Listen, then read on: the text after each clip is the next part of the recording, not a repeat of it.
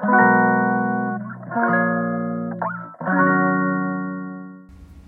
のラジオは当たり前の毎日をもっと楽しくをテーマに配信していくラジオです。おはようございます。カナリアかなこです。先月12歳になった小学6年生の娘との関係がものすごく良くなったとここ最近強く感じています。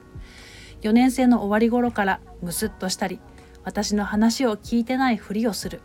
睨むとか喋らないことが多かった娘でしたが今はものすごく私に優しいし私を気にかけてくれています。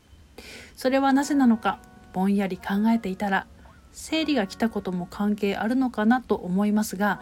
私の声がけを意識的に変えたからなのではというところに自分の中ではたどり着きました。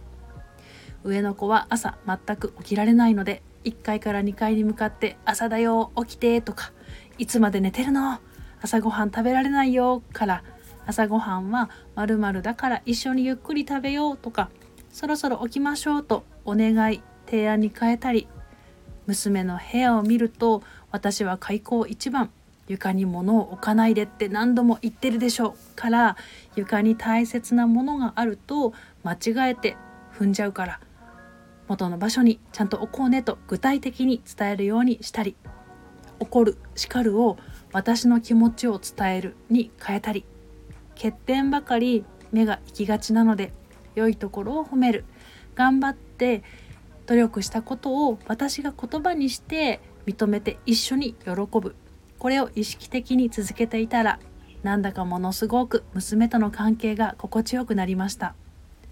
声がけで人の心が変わるという言葉は聞いたことがありましたがこれは本当なんだとただいま実感中ですそれでは今日も一日心穏やかにポジティブでありますようにまた次のお話で。